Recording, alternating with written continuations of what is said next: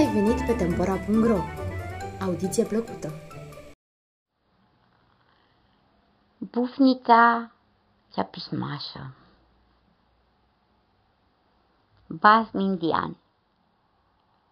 Pe acoperișul unui palat împărătesc s-a așezat odată o bufniță. În grădină, pe un palmier înalt, a văzut o privighetoare. Trecând pe lângă palmier, toți curtenii se plecau până la pământ înaintea micuței privighetori. Chiar împăratul s-a evit curând în grădină. Aducea o tavă de aur cu semințe alese.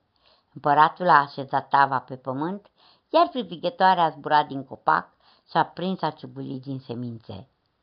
Dacă împăratul și curtenii au părăsit grădina, bufnița a întrebat-o pe privighetoare. Ea spune, prin ce ți-ai câștigat atâta dragoste? Privighetoarea i-a răspuns, împăratul mă iubește pentru felul cum cânt. A poruncit oamenilor să-mi împlinească orice dorință și vine zilnic de mă hrănește cu semințe pe tava de aur. Când s-a înserat, bufnița și-a spus, glasul meu e mai frumos decât al privighetoarei.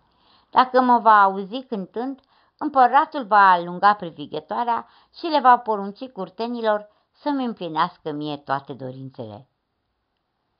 Ficându-și așa, bufnița a prins a țipat din răsputeri. Atât de strașnic a țipat că l-a trezit îndată pe toți cei ce dormeau în palat. Cine a îndrăznit să țipe atât de păcătos în palatul meu? S-a minunat împăratul. Ia să-mi găsiți vinovatul și să mi-l aduceți aici.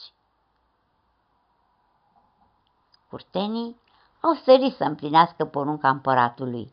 Nu le-a fost greu să afle bufnița că țipa într-una. Au prins-o așadar, au învățat-o împăratului și au glăsuit. Stăpâne, ia că cine a îndrăznit să stulbure liniștea? Jumuliți-o de vie, a poruncit împăratul. Slugii l-au pus mâna pe bufniță, au jumulit-o de-a rămas în pielea goală și au dat-o afară din palat.